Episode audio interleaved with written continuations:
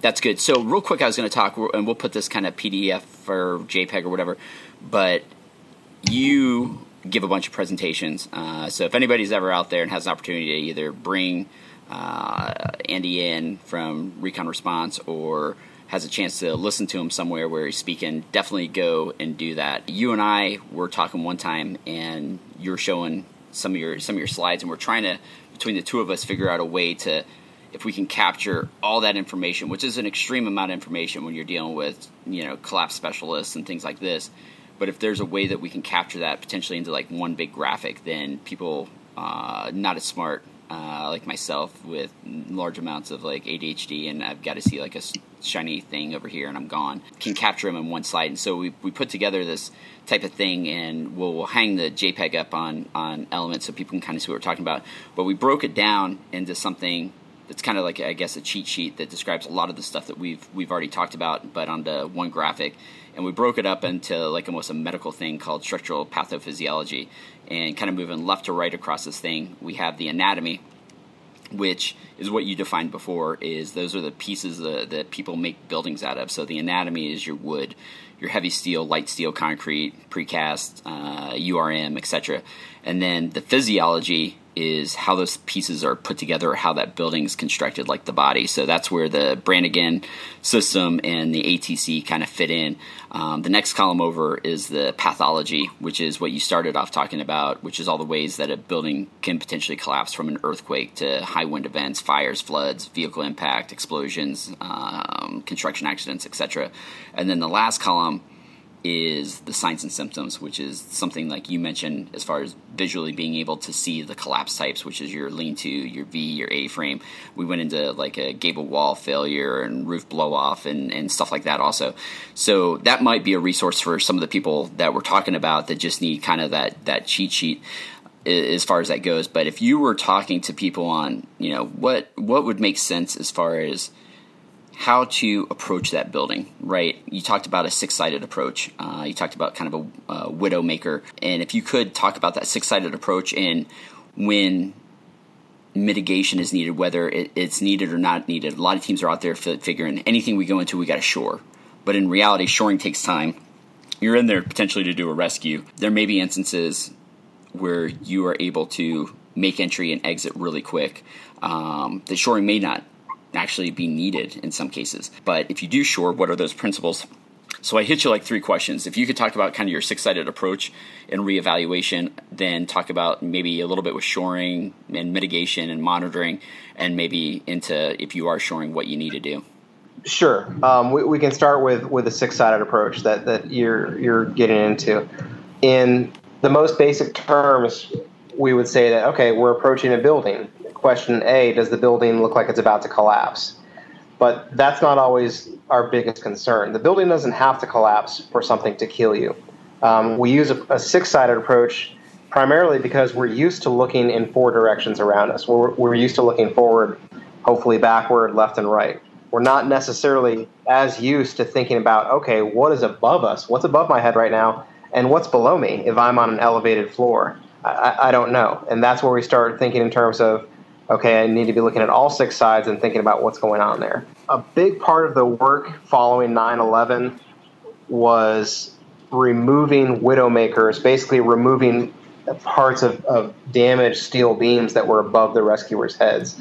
This took a huge amount of time, but it was absolutely necessary because no one really knew when these things would give way, and it was considered unwise for people to be working underneath them uh, when when these things were dangling right above their heads. So that that would be an example of that. If I can give a shout out to the U.S. Army Corps of Engineers, they produce something called the Field Operations Guide. So U.S. Army Corps of Engineers, the FOG, the FOG manual. You can buy this online, and it is an amazing book packed with awesome knowledge. It's only 13 bucks. If you go to rescuedirect.com no, I don't own the website. I don't have any connection with it. It's just a good place to get it because you can get a really nice laminated version. But if you go to rescuedirect.com, you can get the U.S. Army Corps of Engineers Field Operations Guide. In this guide, they have like six or seven different building types. They show you exactly which hazards are most commonly seen on collapse types for these different types of buildings. So it's a great resource and it's a great cheat sheet. You know, obviously you're not going to have it in your your purse when you're walking down the street and a building collapses in front of you, but for concerned citizens or for what do you keep in your purse? Guys, well, that's a great question. I always keep a change of underwear. That's what Yeah. my mom told me. Sure, that's a good Um. Toothbrush, maybe. Lip gloss. Okay. I, you know And what's I- funny? I- you should say that because I. If it's one thing I've said since day freaking one that I met you, and I've told this to Dom a million times. If I've told it to him, you know, once is your lips always are glistening. Yeah, that's that's the lip balm. Okay, now I know. I didn't know. That's interesting. Good, good to know. I'm glad I asked that question. So that being said, uh, I've got to, I've got to bring, I've got to bring up something about your Uber geekness. Um, if you were a Texas Instrument calculator, which one would you be? Uh, I would have to be a TI-83 because I like the classics. Okay. I kind of consider myself a little bit old school, you know, like an old soul. Yeah. Yeah. You know, TI TI-98. That's just too newfangled for me, and I'm not I'm not having that. I will say this: I do not know one model of a TI calculator, and I'm happy in my manhood on that. You know what? You don't hang out with me often enough. If you did, you you would have a favorite. And if I'm not mistaken, not too long ago on Instagram, you did post the fact that when you roll, you roll with two calculators. I roll with two calculators. Two Double is one. double fisting. none. Yeah, double fisting calculators. Yeah. Okay. You know, I, yeah, sure. like when when when your only job is to do basic algebra for the rescue team, like you better have at least two calculators. Like you have one job, at least bring two examples of the tools to do that job. Now, do you wear wristwatch calculators too? I remember a lot of the cool kid, cool kids used to do that. Um, I could see you with one. I could see you with one. I could see you with two. my fingers my fingers are too fat, and I end up mashing two keys at once. okay, I do that with my iPhone, so Not that cool. I tried and that happened. I'm just Sure. saying that would It- probably happen. It could happen. Okay. Um, all right. Back to shoring here. Um, if we do inshore, uh, do some shoring, what what are some good techniques that, that you advise on on shoring uh, buildings? Well, the first technique would be really to, to think long and hard about whether or not you even need shoring, Okay. which you hinted at when you talked about earlier. I you know, did. I didn't know if you picked up on be it. in there. If your guys are going to be in there for minutes, even hours, you, really might not need shoring. It, it might make more sense to just dive in there and, and get out of there as fast as you can. Um, that being said, you know teams. Some teams do have really quick to put up steel shores that can sometimes really be put up in a hurry. You know, we're, we're talking a matter of a minute or two minutes or something like that. It might be worthwhile. But if we're talking about putting up uh, multi-dimensional wood shoring, that's really going to take some time. Right, like getting into like raker shores and things like that. Exactly. So you've you've got something on your side that, that not a lot of people think about um, in, in in terms of rescue. And what is on your side is the fact that whatever caused that building to collapse, that was basically the worst thing that that building is ever going to see in its life. That was the worst thing. By the time you show up, that thing is most likely no longer there anymore. So whatever caused the building to collapse, that's no longer acting on the building. And if you think that the the act of your weight now going inside the building is going to be anywhere near compared to w- what just made that thing collapse, you- you're fooling yourself. I'm going to read to you again. Oh and gosh, if you want to it. take a nap, it's fine. You can take a nap if you want. But FEMA has a really good statement on it. They, If- here's what they say. If I could put my head on Are you your ready? bosom and you do this, that'd be so neat. And then I could just go to sleep. But go ahead. No, I really want I to just hear it. threw Go up a little bit. ahead. I, I just threw up a little bit. Yeah, you mouth. threw up because you asked me to do that last week, but whatever. I thought that was a nice thing. Go ahead. Here's what FEMA says. In evaluating if a specific structure is at rest, one could state on the positive side that the structure that was moving had enough resistance to stop moving and achieve at least temporary stability. However, the damaged structure is difficult to assess, weaker, and more disorganized than the original. So what that's really saying to me is, hey, whatever whatever happened to this building, that's done and gone. So in all likelihood, this building is going to remain standing while we're working inside of it. And this is true for all the collapse types except earthquakes, because with earthquakes, we do expect aftershocks. So we have to be very aware and cognizant that secondary collapse may happen while we're inside of it. Um, but with pretty much anything else, we, we don't expect secondary collapse unless we get a huge rainstorm or windstorm or something like that. Okay, so interesting. Uh, obviously, over the past like eight months, I've moved a lot further away from Newtonian physics than I used to, just because realizing that most of what we do is nonlinear dynamics, which is a little bit different than uh, how we can explain the physics we do in rescue through Newton, which works really well in a in a book or on a on a whiteboard, but then kind of falls apart once we add weight and different materials and ropes and all this other crap. But that being said, what I kind of heard you say, which kind of goes back to some of uh, the three laws of Newton, is it the force it takes to get something moving, in this case a collapse, it's easier to keep it moving until it's acted on by kind of an outside source. So that outside thing, even if it was to move again, would require more force than than normal to to dislodge it. Is that as I mean, because that's kind of what it sounded like. So it moved in most cases, besides an earthquake or whatever, or fire that's still active, it moved but was acted on by such a force that it stopped collapsing, which is allowing you to actually go in at that point. I think that's a fair statement. If it was moving and stopped moving, it's going to take a hell of a lot more force to get it moving again. Right. Okay, that's interesting. Yeah. Um, so, oddly enough, man, I totally learned something from you tonight.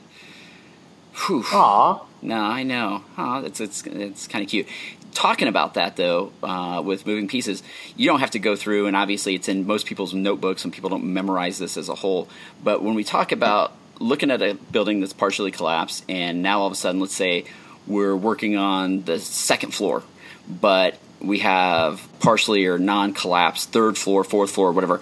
How concerned are we with the weights there, and how do we? There, there's actually estimates out there, and we teach this also in, in our very basic collapse for for U.S. SOCOM and stuff. You know, like for concrete, you know, we tell them, you know, if you're looking at lifting something, you're basically looking at, you know, 150, uh, you know, PCF or this or that or whatever. But how do you how much do you gauge the the weight of the floors that are above and and non collapse? And what kind of what kind of guidance do you give on that? Does that make sense? Sure. Okay. Yeah, that, that makes sense. So I, I can give you a couple rules of thumb. If we're in a heavy concrete building, so cast in place concrete, every 100 square feet, so a 10 by 10 area, you're looking at about 15,000 pounds and that that way would include the rescuers and everything else you've got going on inside there. Mm-hmm. So concrete building, heavy, heavy floor, 100 square feet, 15,000 pounds. If you're in a lighter frame building, like a wood frame building, every 100 square feet or 10 by 10 area, you're going to be looking at about 5,000 pounds. Okay. If you wanted to break that down into a square foot basis, you'd say concrete floors are roughly 150 pounds per square foot, with mm-hmm. rescuers and furniture and all the other crap with the wood floors, you're looking at about 50 pounds per square foot. Okay. All right. Now, if you're looking at if you're uh, looking at rubble, eh, okay, you've got a big pile of debris on, on top of something. You're trying to figure out how much that weighs. Reinforced concrete weighs about 150 pounds per cubic foot. So length times width times height. That's not super easy to calculate in your head if you're thinking in terms of cubic feet. Right. A lot of times it's easier to think of a size that you know a lot of us know what washing machines are. We use them on a daily basis. So that's a pretty easy size for us to, to think of in our heads, and we can visualize it there in front of us. So if we think of washing machine sized chunks of rubble, each one of those is going to weigh about 2,000 pounds. Okay. That's pretty cool. Do you have any other cheats on there? And I know I'm putting you on the spot on here, but you know, if I'm looking at lifting an exterior wall that just collapsed, you know, let's say it's a you know stuff that we lift a lot of times in training and, and crap like that. We'll throw mannequins under and just smash down a like a you know a 10 by 10, let's say anywhere between an 8 to 12 inch depth you know, and a lot of times once you start dealing with cubic feet, man, people are like, "Oh crap, man!" Especially if you're you're doing foot by foot, then by inches. Is there any cheats out there for it, like the three o'clock in the morning rules and stuff like that for for that, or do you just have to like suck it up and no math? I'm sorry, I, I blanked out on you. This is a really good part in Star Trek, and I was looking at that, and I kind of stopped paying attention. You so are such a freaking geek. Like is this date is this date over? Like it could. This is this date is close is to being over. ending? Wow. I'm really sorry. I don't even I don't even know what to say on that. The fact that one, you're watching Star Wars in this or Star Trek. Oh, so God, is there seriously? is like because you watch Star Wars too? Isn't that like isn't that kind of dicked up in your nerd world? Like all your nerd friends would like go, you either are one side or the other, not I think. I think I think uh, I think I can go both ways. That's not a shocker to many of us, but as, as far as your science fiction love affairs, um, That's that's what I was talking about. I usually I, I've always seen like a hard line on nerds before, man, and it seems like you are you identify with both. yeah, I kind of I kind of self-identify as both a Trekkie and a Star Warsian. I like both, but the Star Wars has to be the old Star Wars.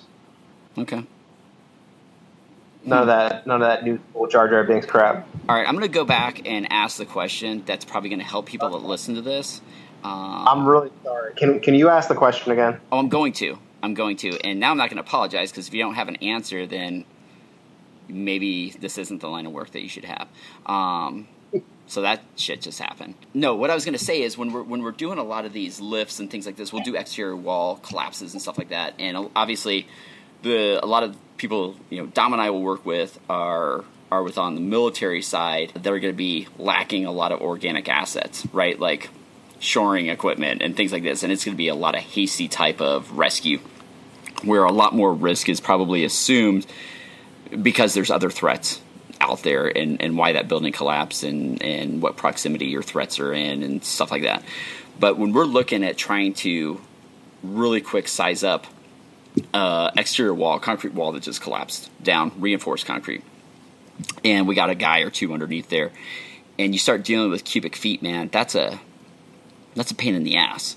So, you know, if we're looking at a, a 10 by 10, 10 foot by 10 foot, but it's, you know, eight inches deep, you know, is there a cheat out Sure. there for crap like that where you're going, oh, wow, okay, yeah, I can multiply the feet by feet, but now I'm going to inches, and now how do I convert that crap, and what the hell does this weigh? Yeah, that, that's a good question. Just like you're saying, eight inches is a good assumption for, for an exterior wall thickness. So eight inches, if you divide eight by twelve, you're looking at we're just talking in round numbers here, 0.7.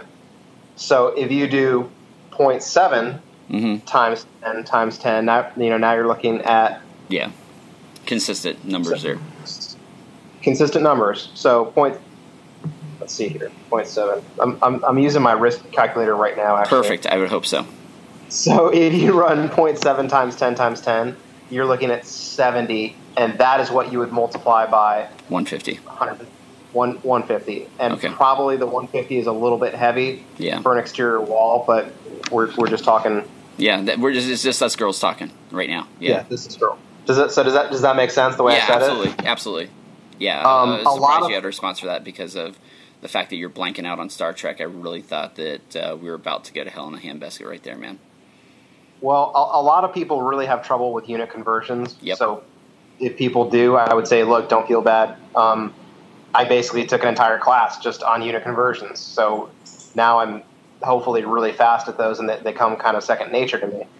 But uh, almost everyone else besides engineers has a lot of trouble with unit conversions. So if, if you're if you can convert inches to feet like that, we just say eight inches. Okay, that's 0.7 feet. Roll with it times the rest of your dimensions. Okay. And how, in your estimation, how long is it going to take for us to get the rest of the world off that stupid metric thing? You're drinking a lot of beer, man. That's what you're. You, I heard you. You were just drinking beer. I could hear you through the. I was not. I'm out of beer. In fact, I'm, I'm working on a Lacroix. Oh, okay. Yeah, that's It's um okay. it's no calories, no artificial sweeteners, Okay. sparkling water. Sure. No, that's that's fresh, man. That's good. I love the metric system. How do you not like the metric system? I'm just makes so kidding. I'm just kidding, dork. Why don't you move Well, to not, Why don't you move to another You country then? Funny? Making fun of the metric system? No, maybe you're not American then. Is what I'm saying, jackass. I love America and the metric system. It doesn't happen. Again. Can't be. Can't happen. So whatever, Go- you liar. You just need to learn to go both ways, Yeah, whatever. just like I do. Yeah. we'll go ahead and let Dominic input something on here in the future. Um, so no, that that's good, man, because I think you know mixing between units is is kind of always a pain in the ass, especially when it needs to be done right now. Is is uh, usually sucks. So when we're looking at this real quick, just to, to kind of move on uh, a little bit to, to move through this before we continue to BS. When we are looking at sending something in, um, having an escape route out if something does go wrong is probably not a bad idea. Almost like you know having a, a RIT team for the guys that are going inside if you're doing something hasty, where it's a, not a uh, I would say a calculated or a team based thing where you're a USAR team and you have everything in, in, in order and you've got all the roles and responsibilities. If you're doing something a little bit more hasty, and we're trying to kind of figure the safest way to do this, but we've got to move quickly. Having a planned escape route out is probably probably not a bad idea. Uh, doing a good 360 to see what you really have, probably things to, to consider. Correct. I, I think that's a great call. Um, if, if you need to go into the building right now, you don't have time for shoring, you don't even have time for steel shoring, you have time for nothing except maybe looking up at what, what might come down on you eventually um, it's going to be critical to, to, start thinking about an escape route while you're on your way in. So you, you need to plan the escape route out ahead of time. You remember that the safest way out might not be the most direct route. Right. Um, but you do need to think about okay, which way am I going in? So which way can I get out? Worst case scenario, if you can get get to a stairwell, that's awesome. Otherwise, the same advice they give us for, for earthquake buildings where we shelter in a place that, that still counts as good advice. Okay, so sheltering in place. So I'm in there, let's say, and it's a hasty rescue, and I start. Let's say we feel an aftershock, or we, we have some movement that the that you described before as kind of key indicators that something may be going awry or secondary collapse. At that point, uh, having situational awareness, I should have already been kind of looking around where I'm working, or I'm trying to get to tunneling into a patient. I should be looking at where my potential safe shelter is going to be if something does go wrong, right? So I'm, I'm, doing that primary alternate contingency emergency type of thing. So I'm looking for heavier furniture, heavier desks, somewhere where even if there is a collapse and I'm stuck in there and I can't escape out prior to, where is going to give me the best opportunity to not get crushed. You want you want to keep an eye out for heavy equipment that you might be able to shelter under, uh-huh. maybe a really heavy desk. You would also want to stay kind of try to stay away from exterior walls Gotcha. Gotcha, gotcha, gotcha. So we want to try to get, you know, kind of in the center of the room if possible. And if, if there is an interior wall that we can get next to, awesome. But usually I'm not going to want to be next to an exterior wall. Okay. Interesting, interesting. So, listen, let's uh, let's start wrapping this up, and we'll do part two, which will get a little bit more uh, extensive, in which I will probably just record my questions and sleep while you answer, if that makes sense. Um, potentially. I'm just kidding. I'm just kidding. Um, but one thing I did want to kid on is obviously, you know, you, you and I talk quite a bit, and you've helped us, you know, develop some things. Dom and I uh, do a whole bunch of training for people that don't have a lot of the the assets like manpower and shoring equipment, and and the fact of them even sh- having anything to shore with, let alone thinking about making their own and having lumber there or anything. That is such a non-reality at all. So it's it's very much you know hit it and get it type of rescue in a high threat environment. What other what other pointers do you think are out there? You know, those are the things that we hit on for just hasty rescue. Uh, obviously, a lot of times when we're even lifting exterior walls, we're using uh, really good shoring techniques, and that shoring is consisting of parts of the building that have also collapsed. So chunks of concrete and any wood that was part of the building material. So we'll be doing most of our cribbing. Uh, that's a better statement. Cribbing with parts of the building that's already there. So it's organic assets, if you will. And a lot of our lifting is done with levers, type 1, type 2, or potentially maybe a, a rescue high lift jack and it's really success. I mean, we've had really good success on really heavy weighted stuff if we learn the physics of it and stay with the principles of, you know, lift an inch, crib an inch, um, 360 around, knowing whatever action you take here has an equal and opposite reaction on the other side, making sure that as you're lifting, you're not crushing another person. You know, what what else w- would you say for that hasty rescue that that you've got to keep in mind? So there's building construction, there's 360 view, proper cribbing. Uh, what are we missing? I think you've laid a great foundation. And if, if I have to keep anything else in mind, first I would keep in mind that there's so much going on in the building that I probably can't see. Right. And so, if I do think I have a great understanding of what's going on, I'm probably fooling myself. And that, that's probably just wishful thinking. So, you, you have to come to the realization that being in this building that's suffered such damage, that is a dynamic environment. It is, as you would put it, an ahistoric environment. It's something that's that's never happened before in that exact way, and so you don't really know what's going on. You, you have to acknowledge that. So you have to be looking around and then you also have to reassess as you're inside it. So it's not just about looking up and down when you first walk into the building. It's about reassessing while you're in there. Um, the next thing I would say is not to get too bogged down in trying to split hairs with your calculations, because just like we're talking about, we, we realize that we we really don't have a great understanding of what's going on. So if we can just use the most rough numbers, fine, run with it any kind of calculation you can produce, even if you're rounding up to the nearest thousand pounds, you're doing great. And just keep doing what you're doing. If I would say, let's say, asking or speaking with an SME on this, what is, because it's got to exist, man, because it does in everything. What is that one mnemonic that you can tell us right now that will make sure that we succeed 100% of the time on every structural collapse we ever go to? Just so, give me a mnemonic that will yeah. always work and never fail. Just like the Hartford, just like the Hartford consensus did with threat, because that will never um, let anyone down ever. The mnemonic would be kitty cat. Okay. Yeah. Um, okay. Which is fitting. I got it because you're a cat owner, and and I would like to tell everybody when I originally heard that he owned a cat, I did think it was a puma or a jaguar uh, but we're, when we're talking, we're actually talking, we're talking a, um, like a what most people call a pussy cat, right? Um, yeah, that would be a, a domestic short hair would be the technical term. right, right, right, not, right. It's not, it's not funny. No, I wasn't laughing at that. I was laughing at something else I just thought of. Oh, um, but okay. yeah, it definitely was not what you said. Um, so definitely not a tiger uh, or a lion or a liger, as you call it. Um, this is definitely one that that uh, poops in like uh, like a litter type of thing. That uh, yeah, I got you. Is that that's? I, I have mean, that's five. I have five litter boxes in my house. So you're like that old lady I grew up next to when I lived in Colorado. I, I have seven cats. Oh my god! And you're you actually yeah. are married, right? To um, to a to a woman, right? And everything? Uh, yeah, she's okay. she's a real woman. She's and you have a squirrel. You have a squirrel too.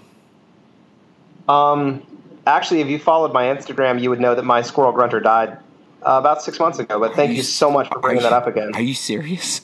Yeah, I'm 100 percent serious. Thanks. How did he die? How did it die? Are you? You're not. Um, you're joking. You're not. This isn't like trying to make me feel bad for ripping on you on this. Like you legitimately had your squirrel that you used to talk about. It died he was an old squirrel, and his teeth grew up into his mouth, into the top of his mouth, which prevented him from opening his mouth, and he couldn't eat anymore. That's awful. That's You're awful. awful. No, I'm not You're awful. awful I'm not, not paying attention. God. All right, I apologize. I, I will officially apologize, man. I feel like a jackass now because um, I had a whole bunch of funny shit to say about a squirrel too, man, and now I can't. I mean, I oh, could, but it would just be in really poor form for me to do that. So what we were saying is obviously tongue in cheek uh, is everybody wants the easy button. Like there's got to be an easy way to solve these complex. Like, no human brain likes to deal with things that are not in their control. So if you can create a mnemonic for me or a simple algorithm that guarantees my safety and security and I can use it for every event, everybody's happy. And a bunch of us fall victim to that in our response. And obviously I gave the example of the the threat algorithm by the Hartford Consensus um, for your active shooter response because all active shooters uh, are linear and are the same. So this will work for you all the time. When in reality, uh, it's it's a joke. Basically, the point of it is don't get caught finding this this mnemonic or algorithm out there that that you should find any confidence in when going to a structural collapse because obviously they're out there. Because you can't predict what caused it you can't predict the building type you can't predict all these other things let alone even when a structural engineer is there you can't predict all the things that, that could go wrong or right in that building. It's better probably just to know how things operate than trying to base your safety and security on some mnemonic that a book made up uh, absolutely. Uh, mnemonics are like stereotypes for people. Um, we like them because They, they help us avoid thinking, and and the fact is, you you have to be conscious. You have to be aware of the environment around you, and you have to uh, continually reevaluate it. Right. I, I think I think Langer in her book uh, Mindfulness, and I think it actually even goes back to Aristotle, even referred to to those type of things that we currently call you know protocols or algorithms or mnemonics uh, as mindless guides for the uneducated. So yeah, that's good stuff. Well, the, the, you know what they say that the thing about protocols is they only work if they're followed every time. Right. Uh, so kind of by definition, a protocol is not going to be useful for the type of work we do. Right. No, that's interesting. Um, anything to end up on uh, on this this one? I think we'll probably break this into like a two parter. Man, I think we're yeah we're busting out about an hour and eight minutes here. So, uh, anything parting details before we do part two? Um, I would just like to say that I appreciate everyone listening to me if they've listened this this far. And uh, I know I sound like a pompous asshole sometimes, but I have the utmost respect for the for the guys that I work with. I think they're super smart. I'm glad that I get the chance to work with those guys and with you. No, and I, I can't put it out there enough, man. I learned a shit ton from you, man, uh, when we were able to link up. You ever have the opportunity to, to hit up Andy for, for training for your team or hear him speak at, at one of the conferences or anything that he speaks at, man, definitely highly recommend it. And uh, keep in mind afterwards, you can go up and, and have a beer with him and talk about his kitty cats. Just not the squirrel, dick. I know, totally my bad. I feel like a dork. All right, man. Listen, we will we will continue on to part two uh, later. But thanks a lot for your time, brother, and uh, and we will talk soon. Oh, hey, Thank wait. You. Do you, you, have a like a yeah? Obviously, you have Instagram, but do you have uh, like a website or anything like that that you want to throw out, or Facebook or anything? I, I do. My website. Yeah, hit it. My web. My website's really simple. It's just reconresponse.com. Gotcha. And I'm on Instagram at reconresponse. Real easy. Awesome, man. Sounds good. And we will uh, talk soon. Thanks for your time, brother. Thank you, Sean. All right, man.